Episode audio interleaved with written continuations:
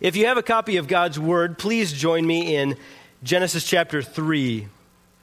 We're continuing our series, Foundations, and we're talking about key biblical themes that, that um, kind of spread throughout Scripture and give us an important framework from which to work. And today we're talking about the fall the fall. We've already talked about revelation, we've already talked about creation, and now we're talking about the fall. And you can see on the screen where this falls in to the, the series and how this really uh, kind of the, from beginning to end, Genesis to Revelation, these themes cover uh, important foundational truths in Scripture. I remember very distinctly, it was about this time of year 2002, late January, early February. We were living in Jersey Shore, Pennsylvania at the time. My wife was pregnant with our first child and had a real bad case of morning sickness on that particular day. We were finishing up our schooling uh, to go into missions, and I had to run on Saturday morning to State College to return some books I had checked out from the Penn State University Library. My wife wasn't feeling well enough to go along, so I made the trip on my own. I dropped the books off, and on my way back, the snow started to fall. It wasn't a blizzard by any stretch of the means, but I was on the interstate and I, I realized the roads were getting a little bit slick, and so I, I dropped my speed limit down a little bit. I was going about 10 under, just trying to just take my time and get back to my uh, wife and soon to be first son uh, safely. Um, I remember coming around this, this curve. I had kind of settled in behind a semi, and uh, we were coming around this curve, and I, and I saw coming up behind me and then passing me this group of three college guys. And I said to myself, these guys are going way too fast. I mean, it's, it's not super bad out, but it's bad enough. And it was just like it all happened in slow motion. I can still see it. They went past me and they, they passed the semi in front of me. And, and as they went to merge in front of the semi, they, they hit a icy patch and they started to spin. They, they went towards the median, and they must have corrected or caught, caught a dry patch because they turned back and went in front of the semi, bounced off the guardrail, guardrail on the right side, back in front of the semi broadside. And that semi, he fishtailed, trying to stop, but he went right through the car. I hit my brake and, and did a 180, and that, that I can still see my car spinning in slow motion. And I ended up on the shoulder facing the wrong direction. And it was just like a, like a bad dream p- played out slowly. You wanted, you, saw it coming. I wanted to yell out to these guys, slow down, stop, you're going too fast. And it was too late. I, we, we, I got to the car. The driver was fine. The, the kid in the back seat had had a, a, cut on his head. It looked worse than it was. He was bleeding a lot, but he was fine. We helped pull the, the kid that was in the, dri- the passenger side front seat out and dragged him off to the side of the road. We, our adrenaline was pumping, and, and we didn't realize it at the time, but he was probably already gone. And I had never seen anything like that in my life. I had never experienced an ugly accident like that firsthand, but it happened just so so slowly, really. It was just as I played out before me. You wanted to reach out and move the vehicles aside and, and, and tell the people what to do and, and stop it. And as I was reading Genesis chapter 3 this week, the same thought came to my mind. I've read this story, I don't know how many times, heard it in Sunday school class, and I know the outcome. I know what happens when Adam and Eve eat the fruit. And I wanted to yell out as I'm reading the story to Adam and Eve don't do it. If you only knew what was going to happen, if you only knew the heartache and the pain that was going to come from your choice, you wouldn't, you wouldn't do it. I wish I could step back in time and, and grab the snake out of the tree and throw him and tell him to get out, run away, get away as fast as you can. As we know, that's not what happened. They chose to disobey, they rebelled against their Creator, and sin came into the world. This is a significant event in Scripture because it shapes the whole redemptive scheme that we're going to talk about next week. I want us to read the account here in, in Genesis chapter 3, starting in verse 1. It says, Now the serpent was more crafty than any other beast of the field that the Lord God had made. he said to the woman, Did God actually say, You shall not eat of any tree in the garden? And the woman said to the serpent, We may eat of the fruit of the trees of the garden. But God said, You shall not eat of the fruit of the tree that is in the midst of the garden, neither shall you touch it, lest you die. But the serpent said to the woman, Oh, you will not surely die. For God knows that when you eat of it, your eyes will be open, and you will be like God knowing good and evil. So we have here, if you're following in your notes, the, the first of all, the temptation. This is where it happens. The serpent comes to Eve and begins to speak. I don't know what was going through her mind when she first heard his voice. Uh, it reminds me of the story of a first grader who was sitting in class as the teacher was reading the story of the three little pigs. She came to the part of the story where the first pig was trying to acquire building materials for his home. She said, And so the pig went up to the man with a wheelbarrow full of straw and said, Pardon me, sir, but might I have some of the straw to build my house with? Then the teacher asked the class, And what do you think that man said? My friend's son raised his hand and said, I know, I know. He said, Holy smokes, a talking pig! I would think that that may have went through Eve's mind. I don't know. The, snake is speaking to me. But Scripture doesn't let us in on her thoughts, doesn't help us read between the lines. But the point of the, the story there is that Satan came disguised as a serpent. We know it was Satan. Revelation talks about Satan being that old serpent. And he came to her subtly. And in his deceptive speech, one writer said, Lucifer makes himself sound like he is more interested in their welfare than God. But his ultimate aim is to make them his image bearers rather than God's. And you notice right off from the bat, they begin to tamper with God's word. Verse 3, Eve adds to God's word where she says, um, You shall not eat of the tree in the midst of the garden, neither shall you touch it, lest you die. She had added, God didn't say anything about not touching it, but Adam and Eve had, had made rules to hedge themselves around, just like the legalists, the Pharisees in Jesus' day. Their intention was good, but they made extra things that added to God's word and that muddied the waters. But Satan then began to call into question God's word and God's goodness. First of all, he says, You will not surely die.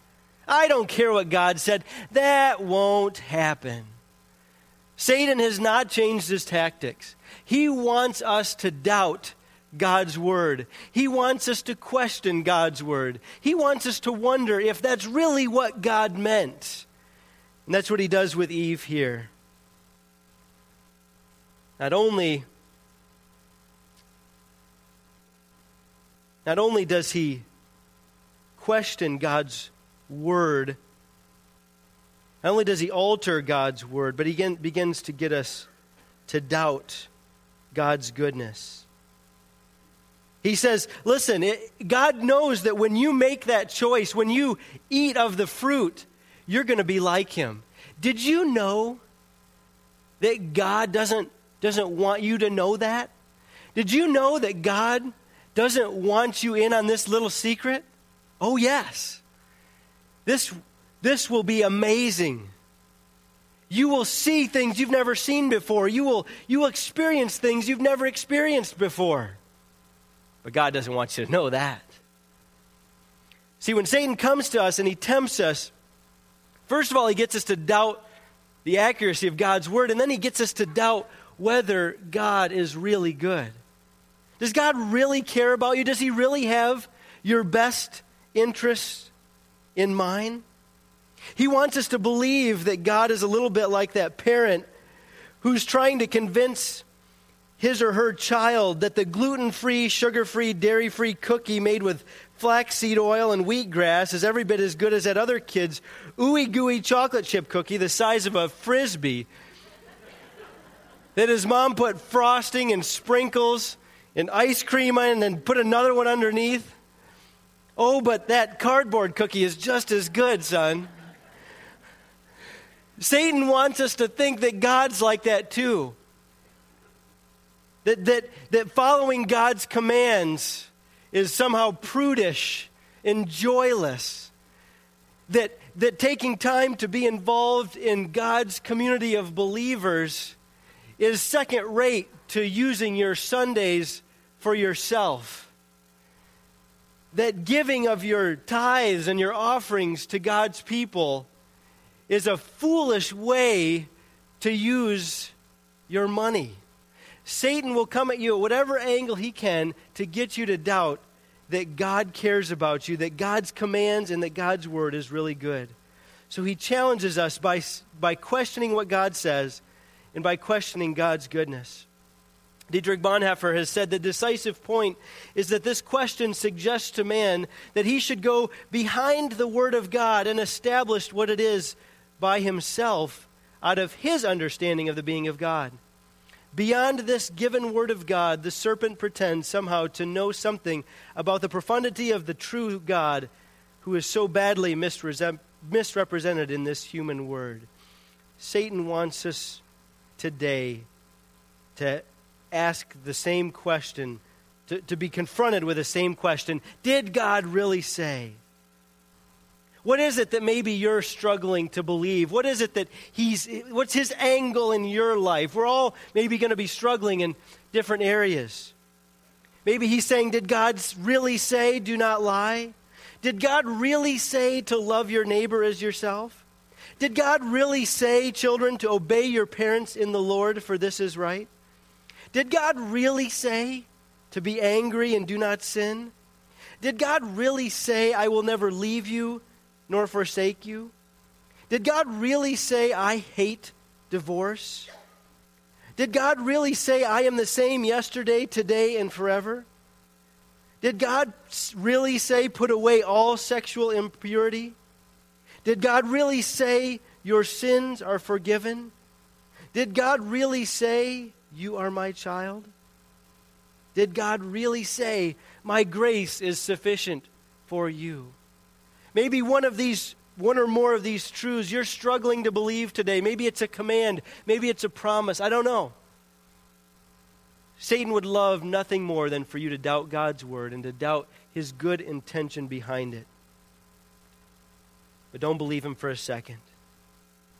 His whole job is to deceive and lie. Someone with that kind of reputation must not be believed. Don't toy with temptation. Don't allow it in the door. Don't mull on it. Don't turn it over like a kid enamored with a shiny new toy. Eve sat there and listened. She had a conversation with him. She should have ran away at his first ugly hiss. But she sat and listened. Don't do that. Don't let the temptation in the door. Don't converse with it. Don't consider it. Don't think about it. Run away. But unfortunately, that's not what happened. And so, not only do we see the temptation, but we see the sin. We see the sin in verses 6 and 7, the disobedience. It says, So when the woman saw that the tree was good for food, that it was a delight to the eyes, and that the tree was to be desired to make one wise, she took its fruit and she ate. And she also gave some to her husband who was with her, and he ate. And the eyes of both were opened, and they knew that they were naked. And they sewed fig leaves together, and they made themselves loincloths. These are some of the most tragic verses in all of Scripture. The moment when sin entered into God's good creation. Says, Eve saw that it was good for food that it was a delight to the eyes, that the tree was to be desired to make one wise. Listen, Satan is not going to tempt you and I with things that do not appeal to us at all. He is not going to bring things before us that have no promise of pleasure whatsoever. He's going to bring the, the ooey gooey chocolate chip cookies, not the cardboard ones that nobody likes. He's going to bring the stuff that appeals to us the stuff that makes our eyes light up. And He knows where to get us. But notice, I think maybe, maybe more tragic than them eating, at least in chronology, anyways, was it says that she gave some to Adam who was with her. Adam was right there. Sometimes our, our stories picture it like Eve had to go run off and find Adam and say, hey, try this out. But that's not the biblical picture here. In Genesis 3 6, that Adam was standing right there. Eating the fruit was not the first sin, in my opinion. Adam's passivity was. That's why when you get to the New Testament, to Romans 5, read it sometime. God holds Adam accountable. God puts the blame on him. God, was the, God gave him the command directly don't eat the fruit. And there he was, just standing there, let it all un, letting it all unfold. And ever since that day in the garden, one of the biggest struggles for men, non Christian and Christian, is passivity. Standing by while things happen. Allowing the world to go on because we don't want to get our hands dirty, because we don't want to get involved in confrontation, because we don't want to deal with it, because it's, it's just too big of a hassle, and so we stand by. Adam needed to speak up. Adam needed to say, Listen, we're not going to pay attention to that snake. And he didn't. He just stood there and he watched it all unfold. Adam shirked his God given responsibility in the garden to lead and to take care of his wife, and men have been doing it ever since. God has called men to lead in their homes, to lead in their churches, but far too many of us have run from that calling. We've followed our father Adam. But even in the disobedience, even in the sin, Man's rebellion did not surprise God. It did not cause him to have to scramble for plan B, as we're going to talk about next week. God was at work, even in the midst of man's rebellion. And I want us to just notice two things about sin here. We could say a lot more, but first of all, is that sin is subtle. Sin is subtle. Satan does not advertise sin. You know, like the, you know, when you flip on TV and uh, one of the, the, um, pharmaceutical companies have a, has a commercial come on, and you know they've they've got to disclose everything now, all the side effects. They've got to lay it all out there, and it really just I mean I don't care what the medicine is. That the only thing you remember from those commercials is the side effects, right? Satan doesn't have to do that, nor is he interested in doing that at all. He is not going to let you know about the broken marriages. He's not going to let you know about the guilt and the shame. He's not going to let you know about the, the, the broken relationships with your children and your friends. He's not going to let you know about the resentment and the anger and the hurt and the pain. He's not going to let you know about the ripple, effects of your decision. He's not going to advertise that. He wants you to live in the moment, in the here and now, and to jump in with both feet. And sin is so subtle. He's not going to advertise it like a Vegas sign.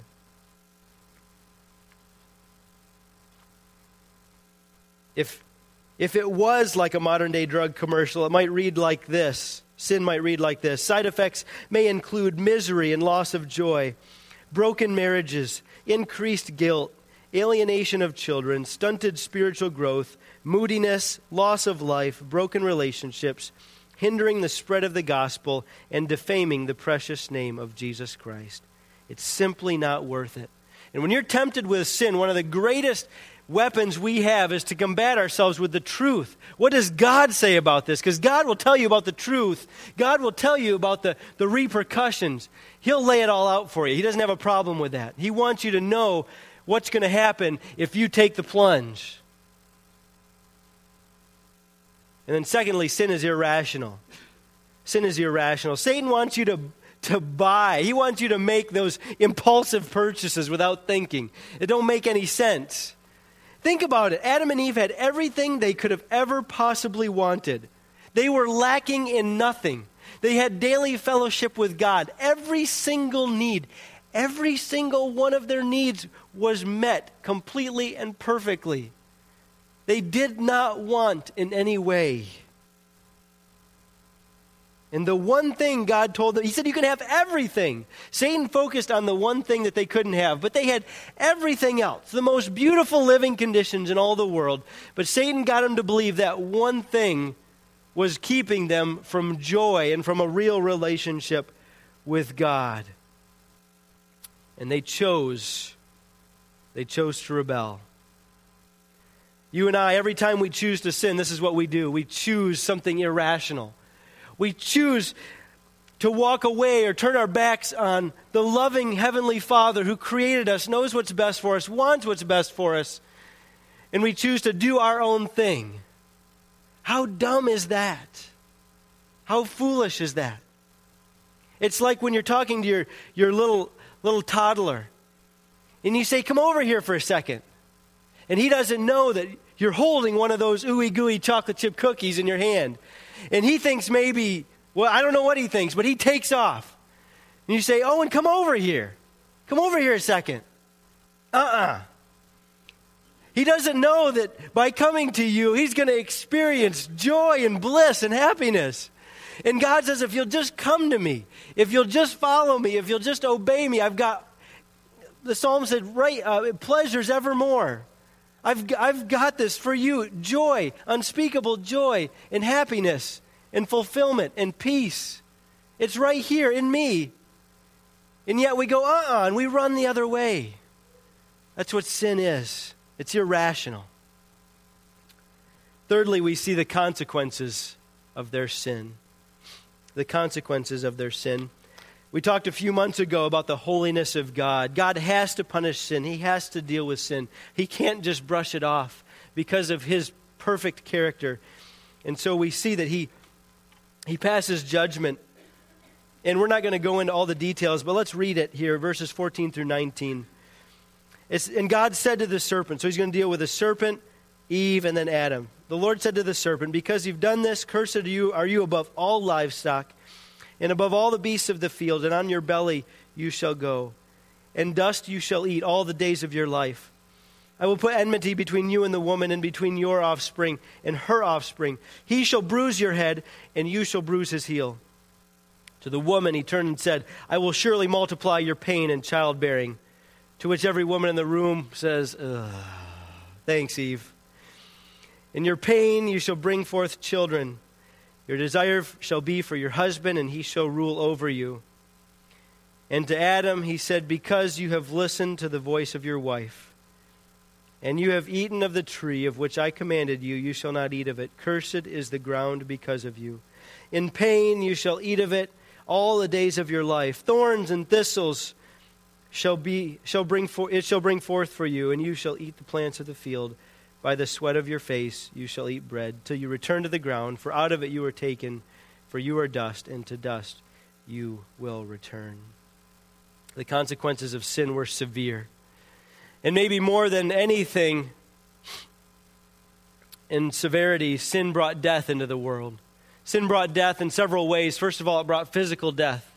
Before that, Adam and Eve had the chance to live forever. They were going to be in the, in the garden with the tree of life, and there, there was no such thing as, as death. Sin brought that.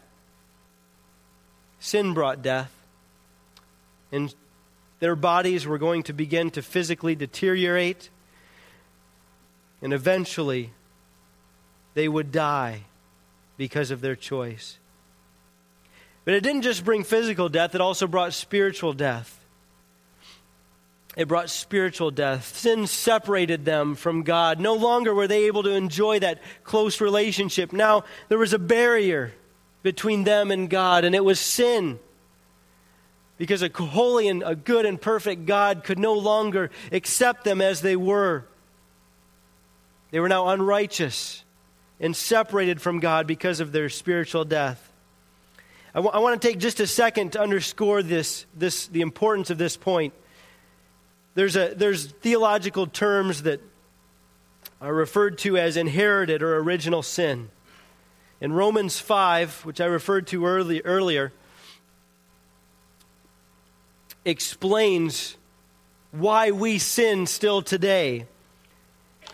This theological term of inherited or original sin finds its basis in Romans 5:12 where it says therefore just as sin came into the world through one man, and death through sin, so death spread to all men because all sinned.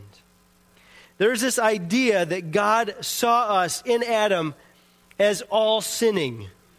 Now, how that worked out, how that exactly happened theologically. Scripture doesn't unpack that. But if you go on in Romans 5, verses 18 and 19 says, Therefore, as one trespass led to the condemnation for all men, so one act of righteousness leads to justification and life for all men. That's next week. For as by one man's disobedience the many were made sinners, so by one man's disobedience the many were made righteous. So not only did Adam's sin bring sin into their lives, but it brought sin into every single person who would be born after them. We don't, we don't, um, we're not sinners because we sin. We sin because we're sinners. I don't know if that makes sense, but we were born in sin. We were born with that. Psalm 51 5, David says, Indeed, I was guilty when I was born. I was sinful when my mother conceived me. We are born into this world as sinners because of Adam's sin. And because of that, we have a sinful nature. And because of our sinful nature, we then do sinful things. It all started in the garden. And because of that, we are all born sin. There's, there's none of us exempted from that. There are no, only, only one man since Adam has been born completely spotless and sin free, and that's Jesus Christ himself. And so we are in this world now with sin in our hearts and our lives. You can see the consequences in the ramifications of Adam's sin are so far reaching. So there's spiritual death that separates us from God, that makes us sinful people. And then there's eternal death. Death came in three stages physical death, spiritual death, and then for those who never come to Christ, there's an eternal death. There's an eternal separation from God in hell forever and ever for those who do not turn to Him in repentance. This is a really bad news kind of chapter. You know how when you, when you turn on the news sometimes at night, you're just kind of waiting, all right, like, Okay, we got all the bad stuff, ISIS and, uh, and another uh, flu outbreak. And I mean, it's bad, bad, bad. You're like waiting for that good story at the end that they try to end on a light note. And they spend like 15 seconds on it. And you're like, well, okay, I, I guess I helped a little. Well, fortunately, Scripture's not like that. Scripture places an overwhelming focus on the grace and the goodness of God. But this, this backdrop of the fall makes God's grace stand out just so much more vividly, so much clearer, so much brighter that we're foolish to bypass it. So, yes, this is kind of a, a little bit of a downer of a sermon, but I don't want us to end simply focusing on Adam and Eve's rebellion and their punishment. Because even in this passage, even in this bad news, sad story of a chapter, God's grace is already beginning to bust through. And so the, the good news is seen in a couple different ways. First of all, the good news is that God seeks out sinners. God seeks out sinners. We skipped over verses 9 and 10. But they tell us that after Adam and Eve sin, after Adam and Eve sinned, the Lord God called to the man and said to him, "Where are you?" And he said, "I heard the sound of you in the garden, and I was afraid because I was naked, and I hid myself." God began to call out immediately to Adam and Eve Where are you? Where are you? Our God is a God who seeks out the sinners. Adam and Eve had turned their backs on them, and God, God had every right to say, as I said a few weeks ago, All right, I'm done. I'm done. You made your decision. Off with you. But he didn't. He came looking for them.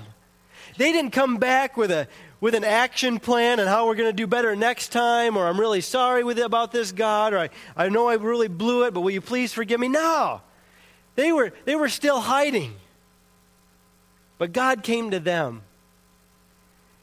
And several thousand years later, a man was going to come to the earth and he says about himself in Luke 19:10 that I came to seek and save the lost. That's the God we serve, the God who seeks out sinners for the purpose of saving them. There's not one of us he wants to leave where we're at this morning because some of us are really, really struggling with sin. Some of us are in the middle of that temptation. Others of us are like just have dumped it, jumped in into the quagmire of sin with everything we have, and we're just full bore running from God. And I want you to know this morning that the God who sought out Adam and Eve is seeking you out today. He has come to seek and to save. The other good news is that not only does God seek sinners, but he saves sinners. And there's verse 15 is just a fantastic verse. Look, look at this with me. Even in the midst of his curse on Satan, he says this He says, I will put enmity between you and the woman, and between your offspring and, and her offspring. He shall bruise your head, you shall bruise his heel. Some of your translations will say, He will crush your head. See, the New Testament reveals to us in Galatians 3:16 that this was referring to the coming Messiah. And it's just a very seed form of a prophecy. Very just beginnings of what would begin to be fleshed out as God will, will talk to Abraham and then later on in the, in the Old Testament through the prophets. And this begins to flower and develop into a full fledged prophecy where God is saying, one day a Messiah will come. One day there will be one who will defeat sin, who will destroy the serpent, who will crush his head. And the enemy will be vanquished. According one writer says, according to New Testament writings, Jesus is this offspring foreshadowed in Genesis 3:15. He is the one who brings about the great reversal of mankind's plunge into sin and destruction. Jesus overcomes the curse of God upon humanity by defeating death and sin on our behalf. Therefore, according to biblical Christianity, Genesis 3:15 points to God's promise to rescue humanity from its divine dislocation. We're, we're going to unpack that more next week and in the following week. But when we study Genesis, Genesis 3, we see the slow unfolding of rebellion and an insidious disease that enters God's perfect creation. But what looks like total loss and a complete upending of God's plan is actually the sovereign outworking of God's desire to save his elect through the death of his precious Son. As I said at the beginning of the message, as I read this story, as I saw in my mind's eye Eve reaching for the fruit, I wanted to yell, Don't do it! Stop right there. If you only knew. Some of you here in this room need to hear that same voice. Don't do it. If you only knew what would happen, if you only know how this is going to play out, don't reach for it. Don't turn your back on God. Don't rebel against Him. Don't believe the lie. Don't do it. Some of you are flirting with sin, you're toying with it. You're, you're giving temptation a second glance. You need to hear this this morning. Don't do it. By God's grace, turn and run. He promises all the resources you need to resist that temptation. As, as hard as it's coming at you, as fast and furious as his darts are flying at you, he promises that when you arm yourself, according to Ephesians 6, with all the armor of God, he's giving you what you need to resist that temptation. And then I know there's some here today who are like, well, thanks, Pastor. I could have used that exhortation last week. I could have used that 10 years ago or 20 years ago. But it's a little late for me. I've already made some of these choices. I've already turned my back on God or I've already already rebelled. I'm already knee deep into this sin and I don't I don't know how the way out. The great thing about God's word is that we're, remind, we're reminded that our God is a God of forgiveness. He wants us to, to choose His path. He, because He knows it's what's best. He wants us to avoid falling into sin. But for those who do, for those who have, He says there's a way back on track again. There is forgiveness. No matter what you've done, no matter how far you've walked away this morning, there's forgiveness and freedom in Christ. Turn to Him. Turn to Him in repentance. True repentance, not just a, sorry about that, God, won't let it happen again. Now, what were we doing here? But, but coming before Him on your knees, saying, God, this was sin. This choice, this, this lust, this anger, this jealousy, this pride, this was sin. This was rebellion. This was treachery against you, God. And I come to you repenting and asking your forgiveness. And the Bible says every single time He is faithful and just to forgive us our sins and to cleanse us from all unrighteousness and give you a new start. There may be destruction left in your wake, there may be consequences that you still have to deal with, but He wants to give you a new beginning today. Today. I pray, I pray that you'll take that opportunity and go to Him and start afresh. Let's pray. God, we are reminded this morning out of, out of, out of the ashes, you bring life. Out of the absolute ugliness and awfulness of the rebellion and the treachery that took place in the garden the slow motion train wreck of the temptation of Eve conversing with the serpent, of, of her taking a bite, of her turning to her husband and giving him some. It was just, a, just a, an unraveling, an ugly unraveling of your perfect creation. But even in the midst of that, you, you knew exactly what we would need.